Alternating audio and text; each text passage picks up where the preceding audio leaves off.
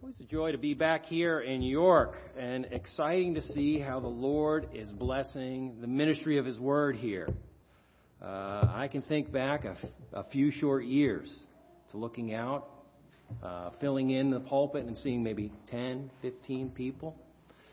Um, had a few people that would volunteer on and off. Uh, Nancy would come down from the Harrisburg church where she was going at the time, play piano. But now we have a worship team here and the pews are filling in. Praise be to God for the things that He's doing, raising up elders and strengthening the body of Christ here at Faith Bible Fellowship Church.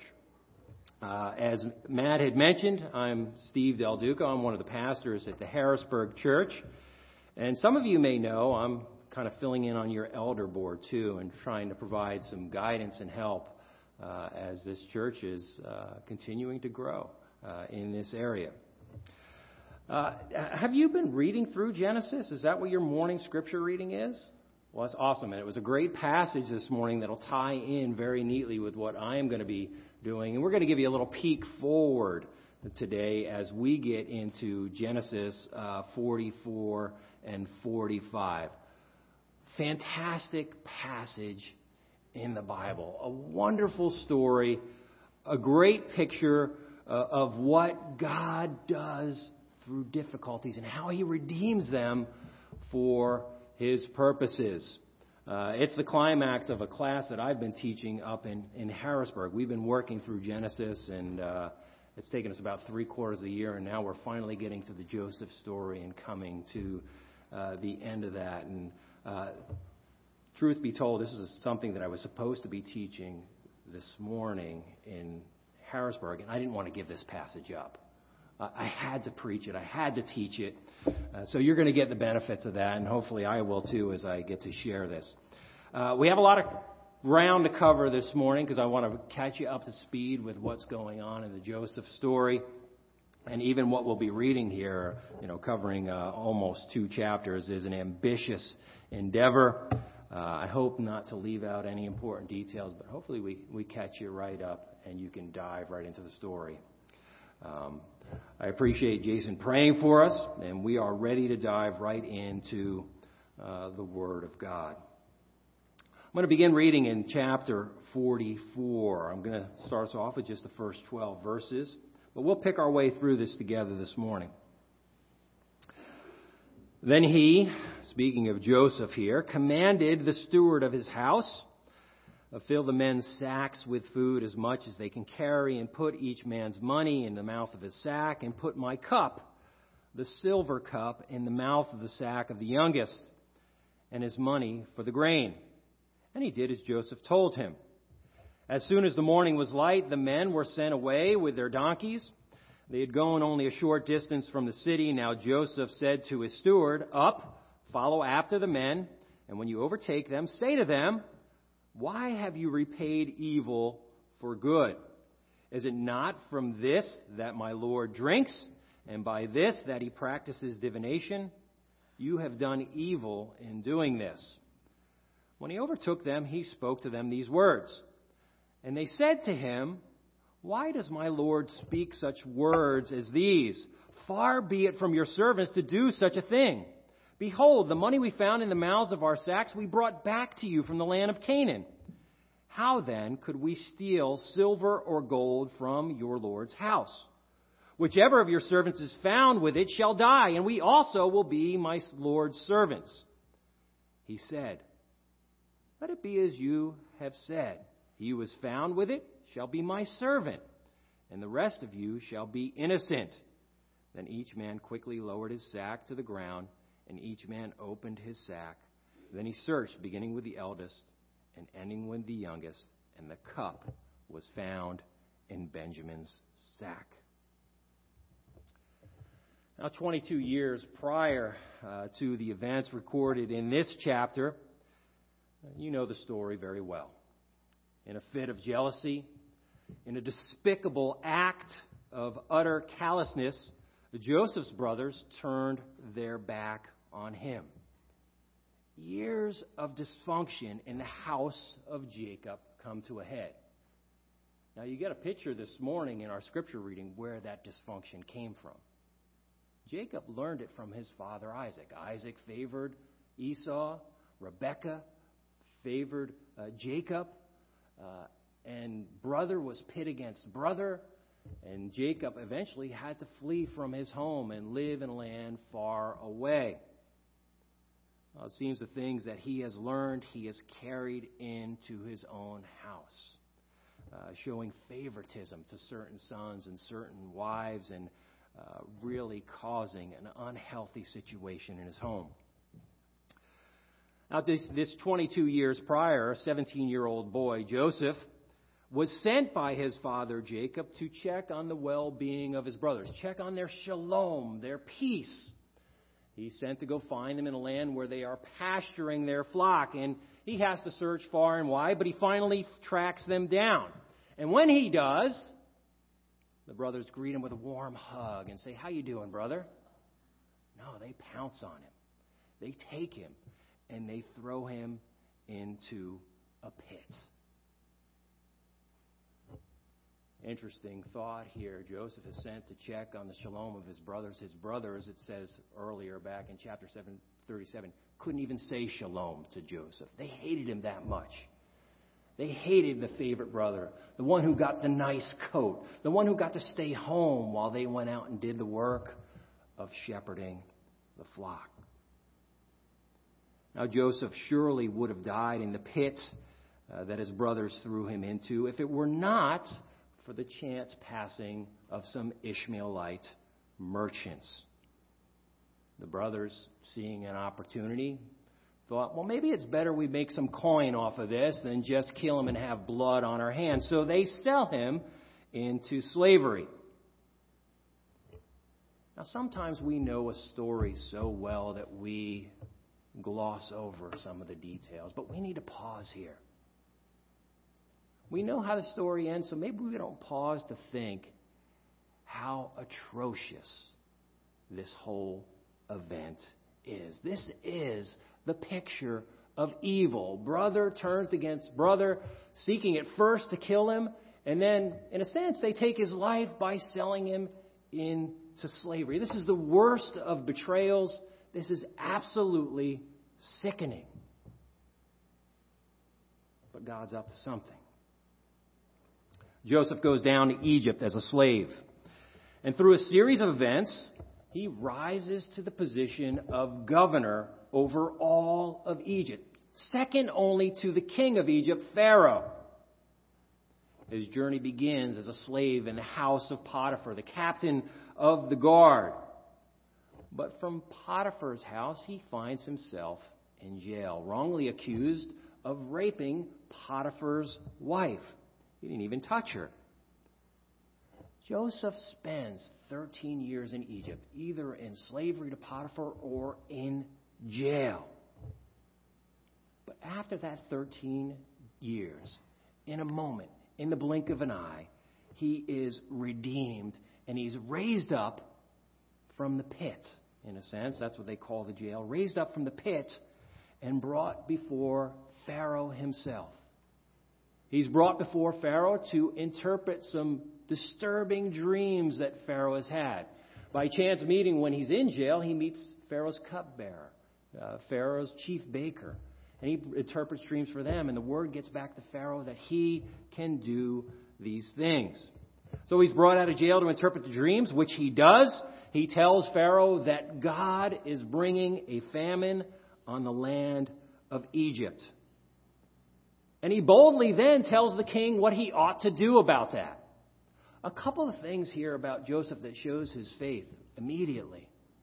He's speaking to the king of Egypt, Pharaoh of Egypt, who is himself thought to be a god, and telling Pharaoh, You're not powerful over Egypt in a sense. God, my God, is the one who's controlling things and going to bring a famine. First of all, that's a slap in the face. And second of all, let me tell you how to handle this me, this prisoner, let me tell you, king, how to handle things. Well, Pharaoh sees the Spirit of God working in Joseph's life. And he's moved by Joseph's faith. So much so that he believes Joseph in what he's going to say and then puts Joseph in a position of authority to do something about the famine that is to come. Redeemed. Redeemed from the pit. And as Joseph comes to experience this redemption, his past hurts, his pain, the wrong suffered by his family, the whole dysfunctional family picture, he puts them behind him. Now, this is an amazing thought. Think of the scars wrought by this, that wrought upon this boy slave in jail, 13 years, seeing evil after evil. How is this even possible? How can someone let go of that hurt and that trauma? Quite simply, Joseph looks back upon all things and he sees that his God, the covenant God of his father Jacob, has been with him and he sees the hand of God working in all these events. Back in chapter 41, I'm just going to spring back there for a minute, in verse 50. After he's raised to a position of authority, he gets an Egyptian wife and he has two sons. And this is the first sign we see that Jacob, um, I'm sorry, Joseph has been all along resting in the providences in the sovereignty of his God who is steadfast in covenant love. Look at the names he gives uh, his son. Joseph called the name of the firstborn, verse 51, Manasseh. For he said, God has made me forget all the hardship of all my father's house. And the name of the second he called Ephraim. For God has made me fruitful in the land of his affliction. Now, notice, Joseph doesn't necessarily forget about his trials. He knows of the affliction, he knows of the atrocities committed by his brothers, but God has let him forget in a sense. He's allowed him, he's enabled him to let them go because he sees a God who is working behind the scenes. It's actually ironic that he names his son Manasseh. God has allowed me to forget. Guess what? Every time he mentions Manasseh, what is he going to think? Of his brothers and his trials. So he's not really forgetting. He can't forget. But he's moved on. I love what author, commentator Iain Duguid has to say about this passage. Listen to his, his words. He says, You simply don't forget an experience of life changing suffering. You can't. Those scars will mark you indelibly for the rest of your life. Yet, what God does by His grace is to take those ugly wounds and reshape them into a beautiful part of a tapestry of purpose and blessing that He is weaving in your life. He can overwhelm the painful memories of your past with the wonderful memory of His greater faithfulness and grace to you in the midst of all your pain and with the assurance that He will bring glorious good even out of your worst suffering. God is a God who can redeem our hurts. And as we see in the life of Joseph, it'll come even more clear when we go forward. He even has a purpose in those hurts and the evil that befalls us. Joseph has been through a lot. But he sees the grace of God active in all these things. God has made him fruitful, has blessed him through his afflictions. Joseph pulls back the curtain and he sees a bigger plan. And that's important for what is to come in chapters 44 and 45. God has redeemed his afflictions, and indeed, God is doing the same for all his people. We'll say more of that in a little bit. Back to chapter 44. As we open up chapter 44, remember he went into slavery. He is thrown into the pit by his brothers originally at 17. Joseph is now a man of 39. 22 years has passed. And he's come face to face with the wicked brothers who have coldly sold his life. And even in this, we see the providence of God operative. In fact, the whole story of Joseph, as we read through, at times it's not clear what God is doing. It doesn't say, well, God did this and God did that. But we see the providences of God continually from the very beginning. We see the providence of God even in a bad father, Jacob, who is showing favoritism to one son that brings hostility among sons, which causes Joseph to be sold into slavery. It's the providence of God working in the evil of men. We see the providence of God in the, in the rising jealousy of the brothers. We see the providence of God in how Joseph finds his brothers because they're not where they're supposed to be, but somebody he runs across by chance tells him where they are. We see the providence of God with Ishmaelite merchants happening to be there right at the moment that Joseph's thrown into a pit. We see the providence of God with Joseph being sent to Potiphar's house, captain of the guard. We see the providence of God uh, when he is wrongly accused of rape and ends up in jail because he should have been put to death for such a thing. But he ends up in jail, and not just any jail. He doesn't end up in a common jail. He ends up in the king's jail where he meets a cupbearer and a chief baker of Pharaoh. He interprets their dreams. The list goes on and on. Things that we might gloss over as chance, but they are clearly the providence of God. God directing events for his greater purposes. Now, what do I mean by the providence of God? I think there's a great definition given by Wayne Grudem. Uh, he says, God is continually involved with all created things in such a way that, number one, he keeps them existing and maintaining the properties with which he created them. And number two, he, he cooperates with created things in every action, directing their distinctive properties to cause them to act as they do. And number three, he directs them to fulfill his purposes. This is what we mean by the providences of God. He directs his creation and the characteristics he finds in the things that he created. He directs them to carry out his ultimate purposes. So here we find Joseph in Egypt raised to a position of authority, second only under Pharaoh. Now, certainly when he's brought back out of jail and put in this position, what could he have he done? He could have traveled back and seen his father. I'm sure he would have been allowed to see his father and his brothers and try to put this whole thing aside. It seems Joseph has no desire in the names of his sons. It seems like he's moved on, ready to let those things go. But God has a different plan. And in the time of famine, he brings Joseph's brothers to him. Not only do they come to Egypt to look for food, but they come directly before Joseph. And this brings tight the tension of the story because when they come to him, they don't even recognize him.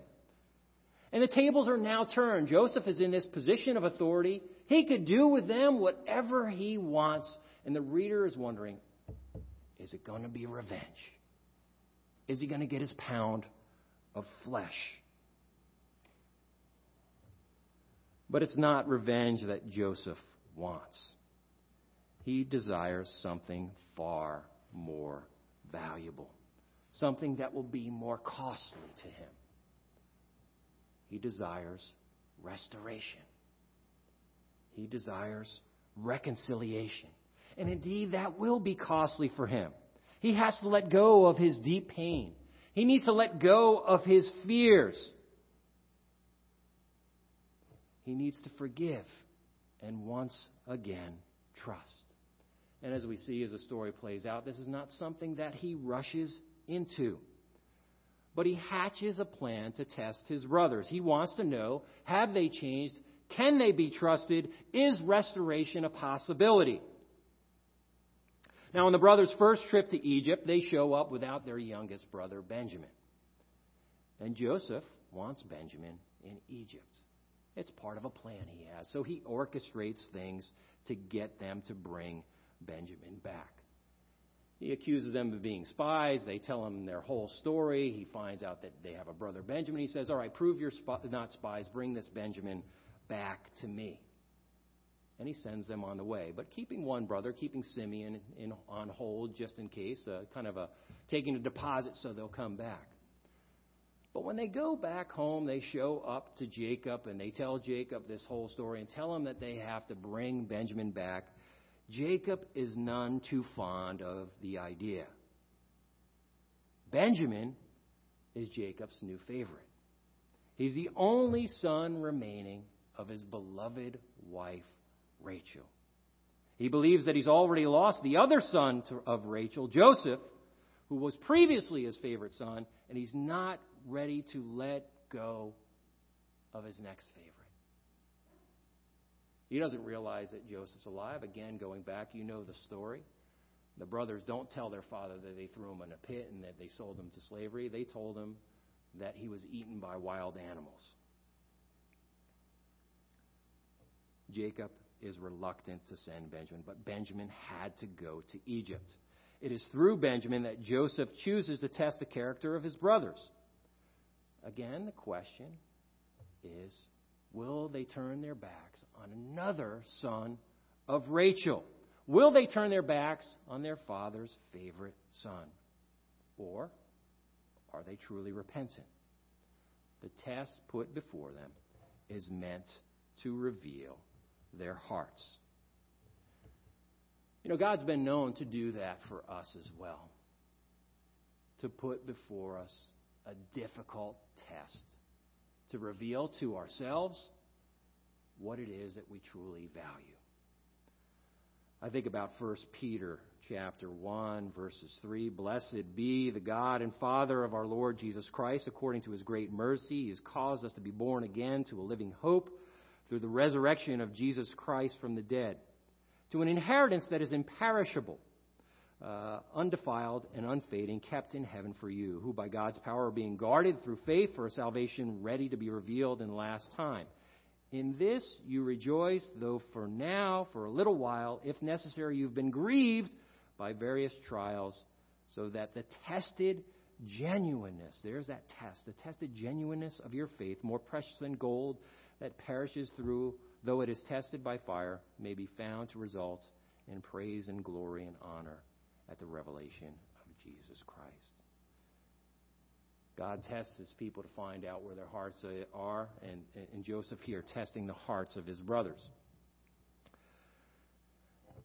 Now, when Jacob and his family again run out of food after much coaxing, the brothers get Jacob to finally agree to send Benjamin.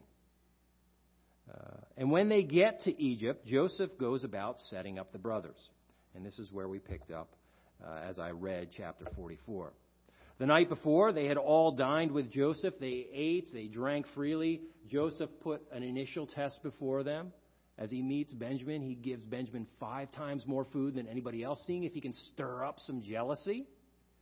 But they pass, they gloss over it. They just feast. Everybody seems happy. But in the morning, as I read, as they make ready for their return, as no doubt they were encouraged by the reception that they were given. They're encouraged by the fact that they've gotten new provisions. They're encouraged that they're all going to go back to their father. Joseph has a plan, and he gives his steward some instructions. He says, not only give them provisions, but give them back their money in their sack, and throw something extra special in Benjamin's sack. Give him my silver cup. When the brothers make their way out of town, they check their rearview mirrors Camels do have those, you realize, right? Check the rearview mirrors and they see the sirens blaring. They know they're in trouble. And they stop. And the steward repeats the words that Joseph gave them. Why have you repaid evil for good? Is not this, this cup, that which my Lord drinks from?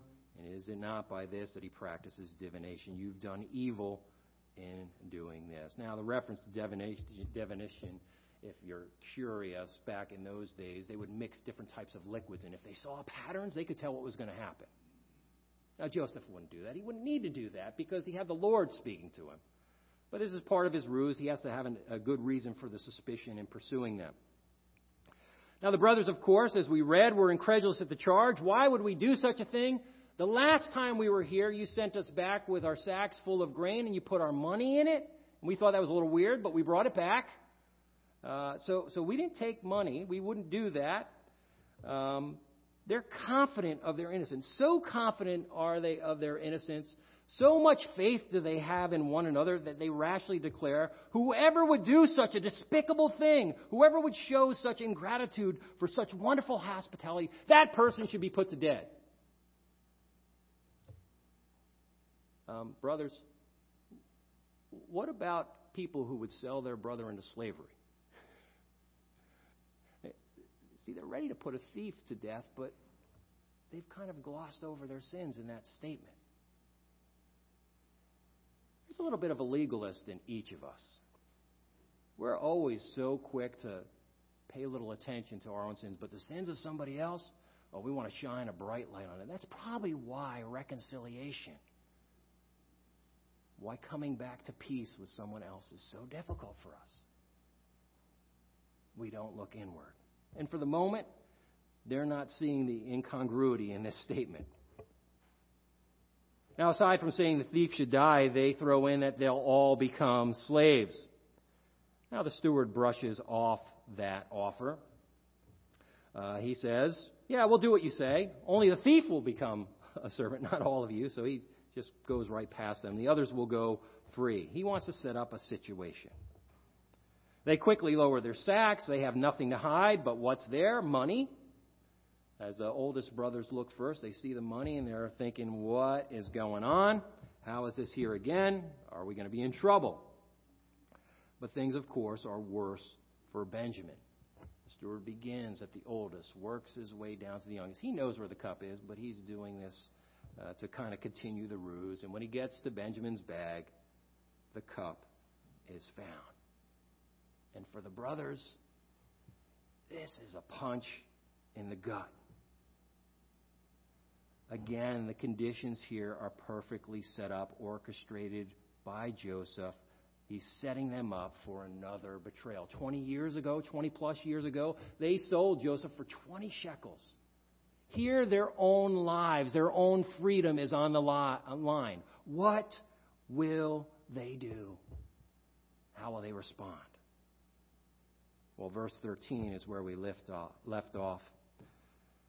When the cup is found in Benjamin's sack, they tear their clothes, and every man loads his donkey and returns to the city.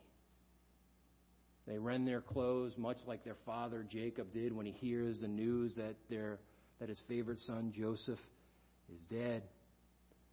They head back to Egypt as one.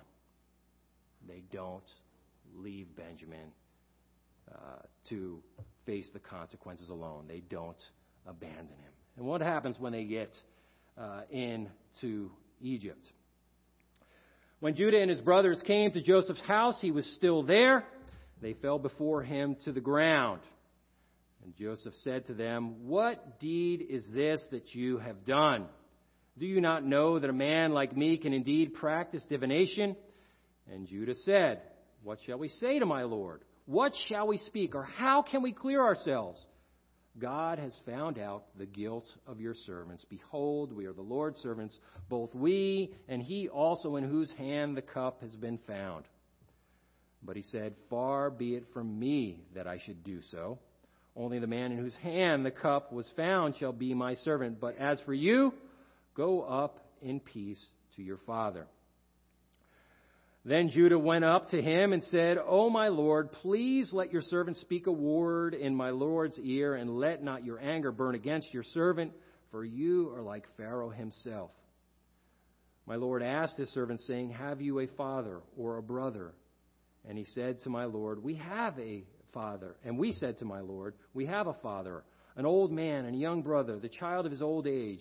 His brother is dead, and he alone is left of his mother's children, and his father loves him. Then you said to your servants, Bring him down to me, that I may set my eyes on him. And we said to my Lord, The boy cannot leave his father, for if he should leave his father, his father would die.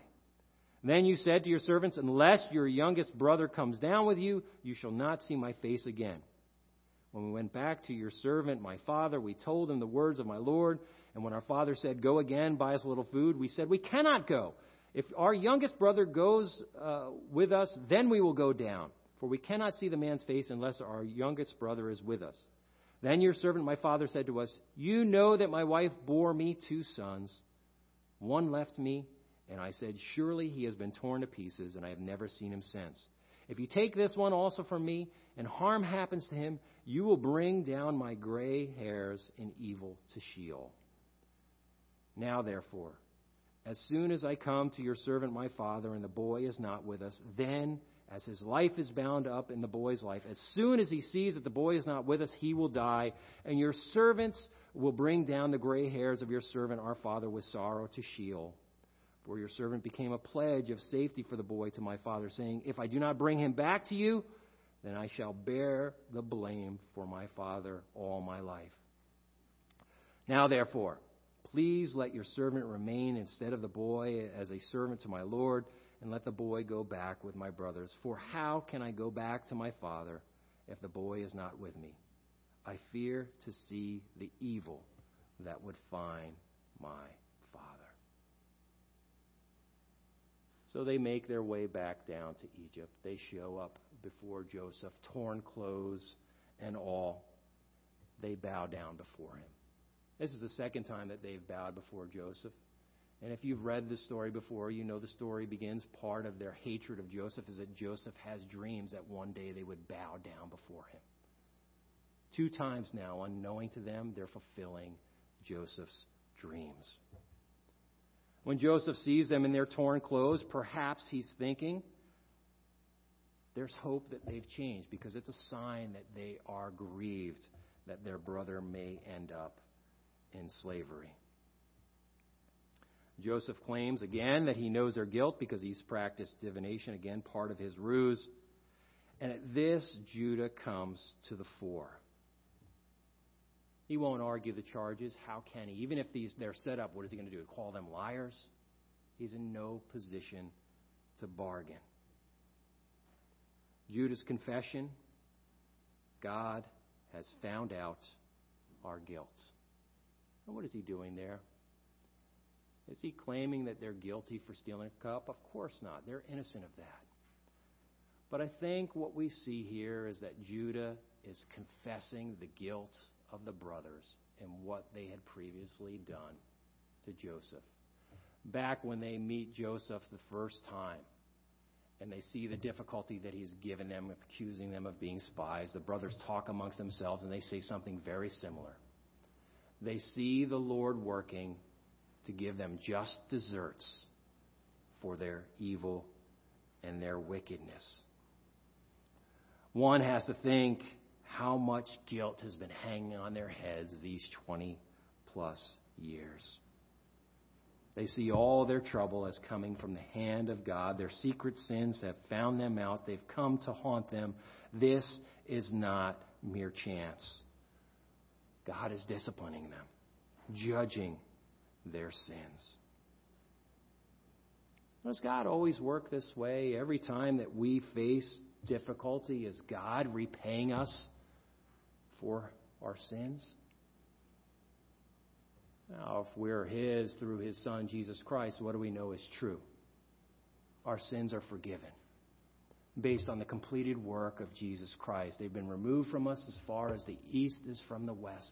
And God will in no way count those sins against us ever again. But God does at times discipline us for our transgressions. But it's not as a judge, but as a loving father disciplining us, correcting us for our own good. But not every bad thing that comes our way is even discipline. Look at the life of Job. Job was a righteous man who had not sinned against God, and what befalls him? Great evil, great tragedy, as in a day he loses all his possessions and his family.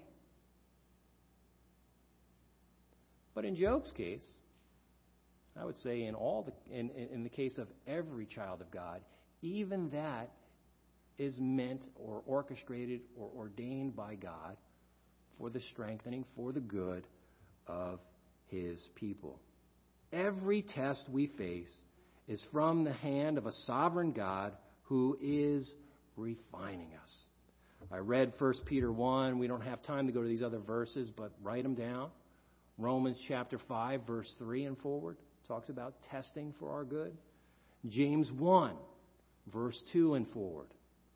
Another set of verses that talk about God being sovereign over our tests for our refining and our good. Judah confesses their guilt. And again, he offers up all the brothers as servants. Notice there's no more talk of anyone dying now that he knows that Benjamin's life is on the line.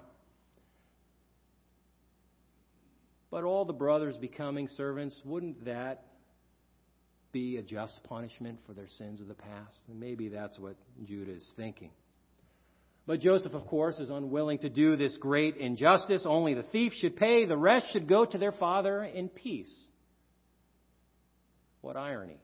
They'd find no peace if they show up without Benjamin. Joseph again has them right where he wants them. It's a situation not unlike 20 years ago. Will they turn on another brother? It is then that Judah boldly intercedes for Benjamin. That's what we get at the end of the chapter, verses 18 through 34, one of the longest discourses, or, or it is the longest discourse of Judah.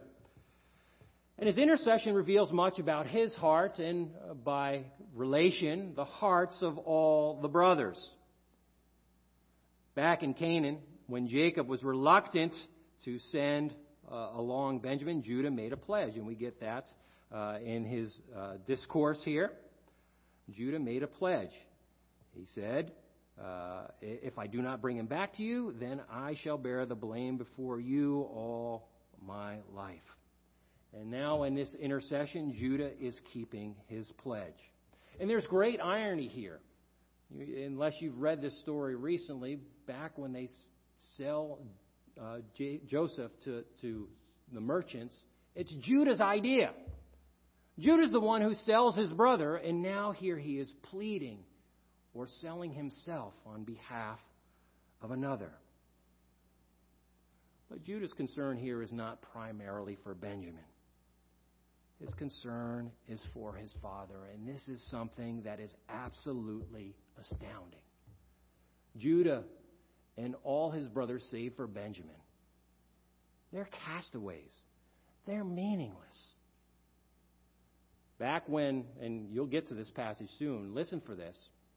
When Jacob comes back to the land of Canaan and meets his brother Esau, notice what he'll do. He'll march out his wife Leah and his maidservants and all those children first to Esau, and he'll hold back Joseph and Benjamin and his beloved wife Rachel. In other words, he's saying, You guys are expendable, but let me keep these ones close. This has been Jacob's life.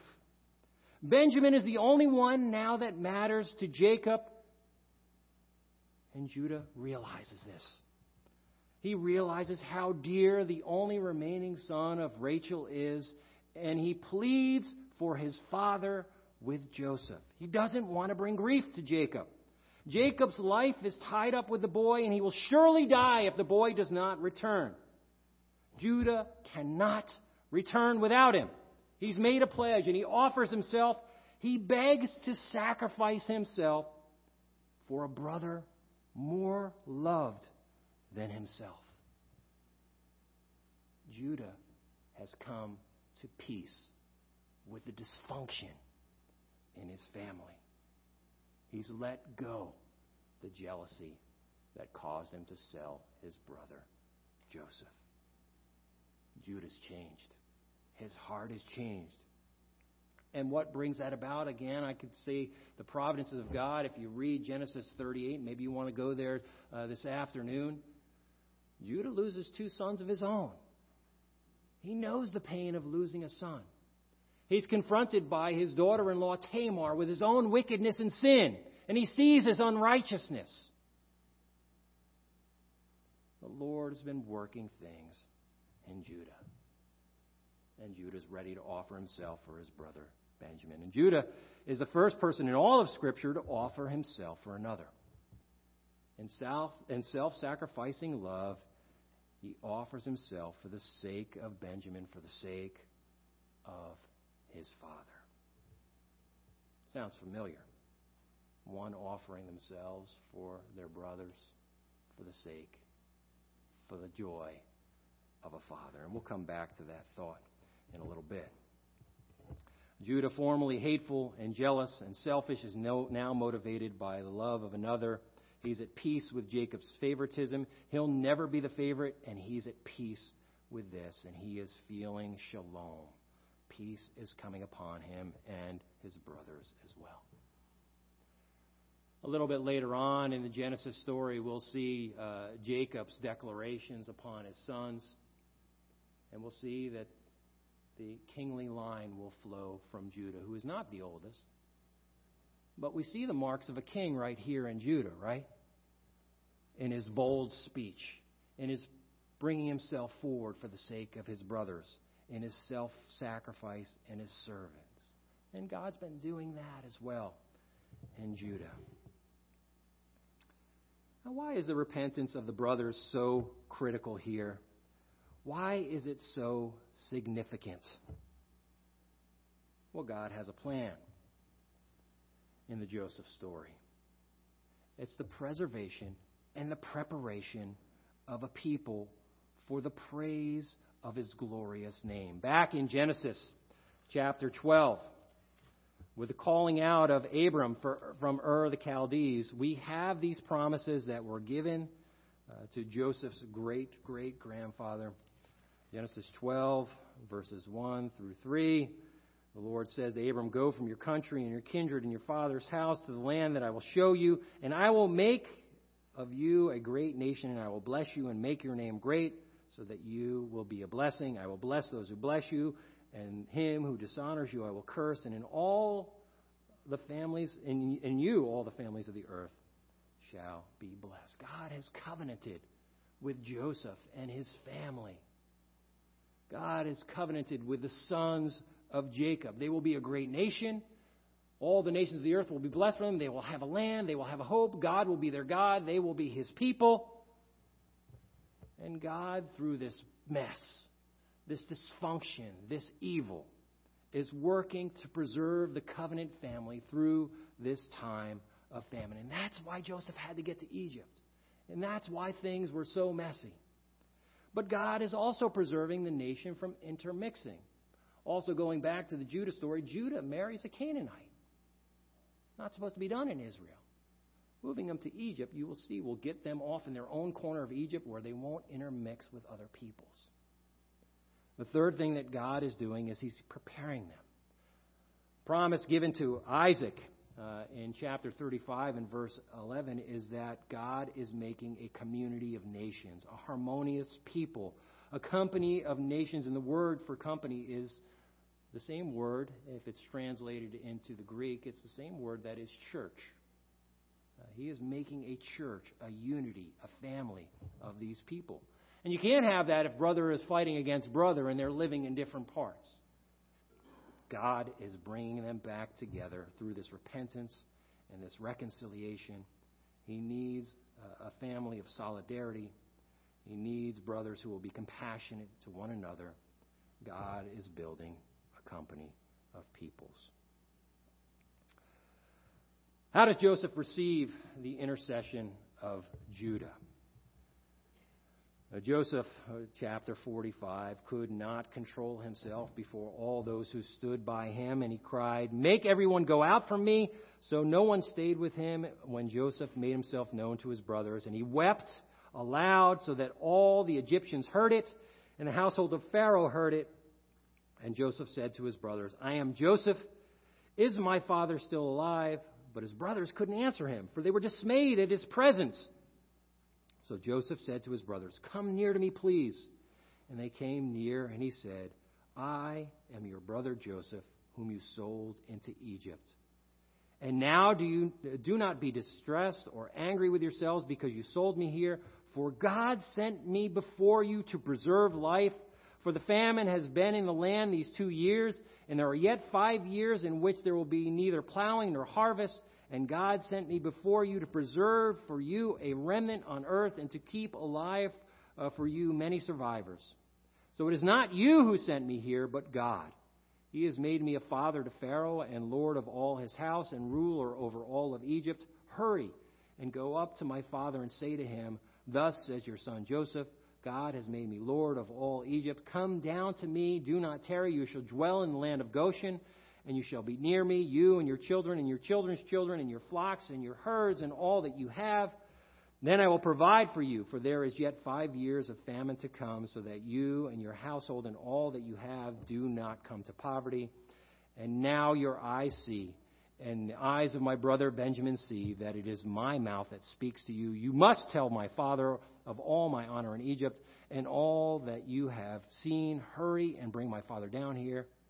Then he fell upon his brother Benjamin's neck and wept, and Benjamin wept upon his neck, and he kissed all his brothers and wept upon him, uh, upon them. After that, his brothers talked with him.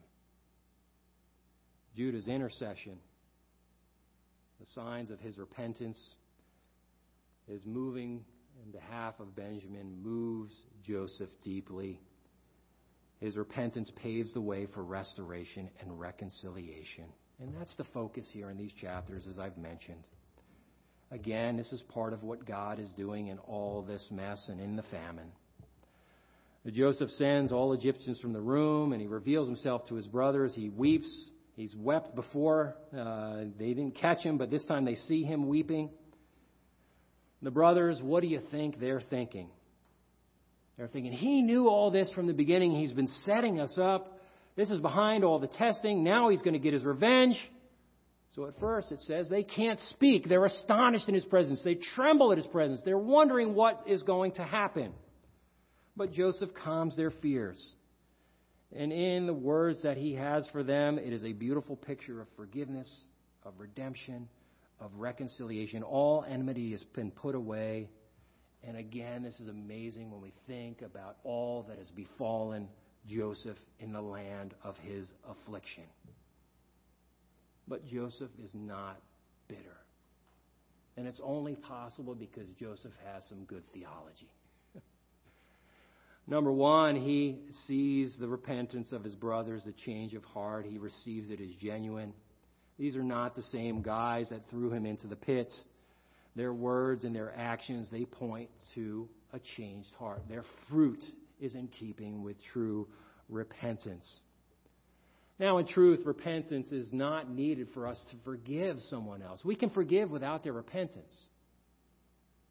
But we do need the repentance of an offending party if we're to be reconciled. The relationship is broken without their repentance restoration is kept at bay, though we may forgive. We can forgive based on the grace that's been shown us. And Jesus spoke on that many times. Now, the second thing here is, of course, he sees God's hand in all of this.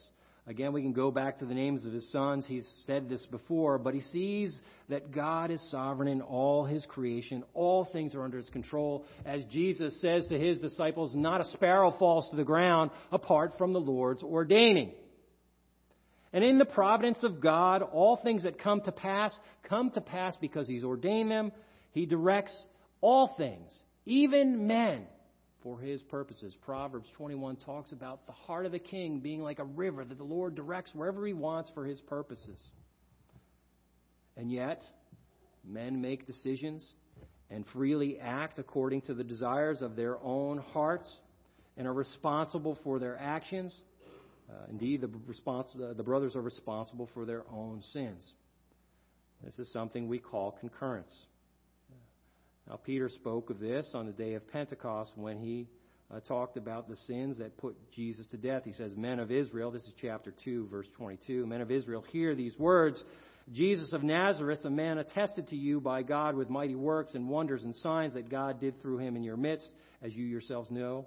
This Jesus, delivered up according to the definite plan and foreknowledge of God, this is God's plan, delivered up by God, but you crucified and killed him by the hands of lawless men. God ordains it. Men carry out that plan by the desires of their own heart, and they're responsible. Joseph sees this concurrence, this simultaneous working of the Lord and men that brings about God's holy purpose. God's will has prevailed.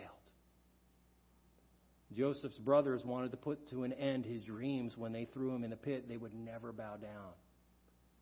God says, Oh, yes, you will. And it will be for your good and for your salvation. The holy people survive the famine, just like Noah survives the flood because God ordains and orchestrates it. Joseph's statement here is nothing less than the same statement we find on the lips of the words of the apostle Paul in Romans 8:28.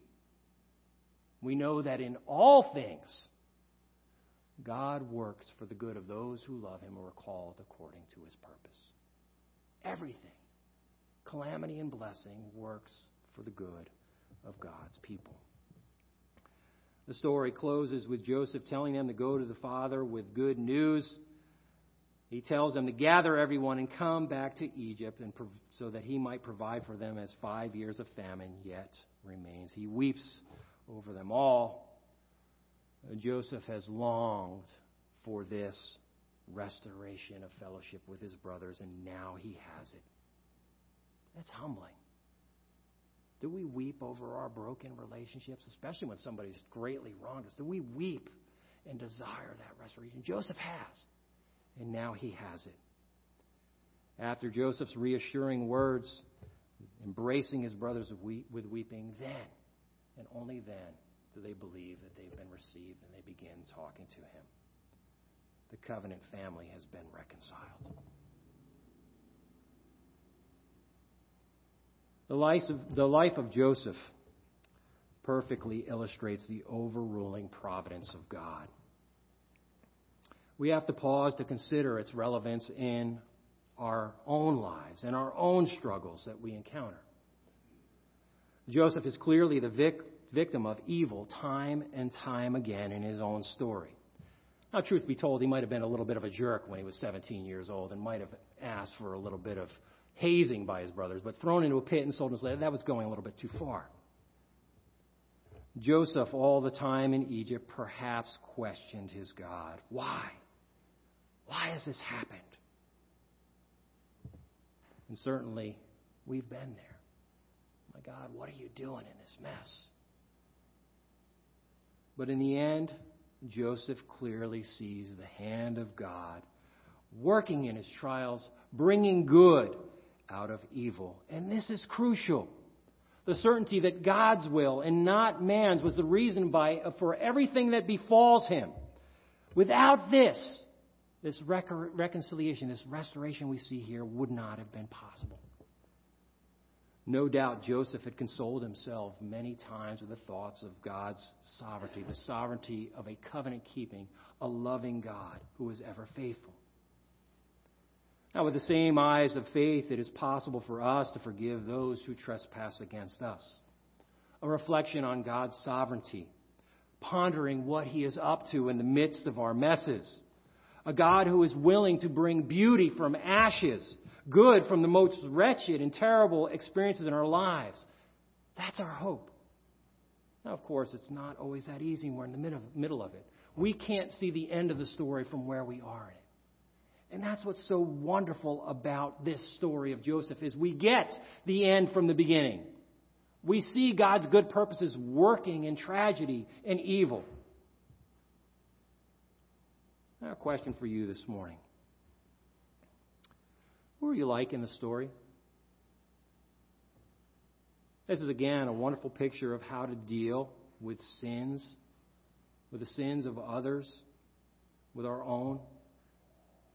Is there someone in your life that you need to forgive?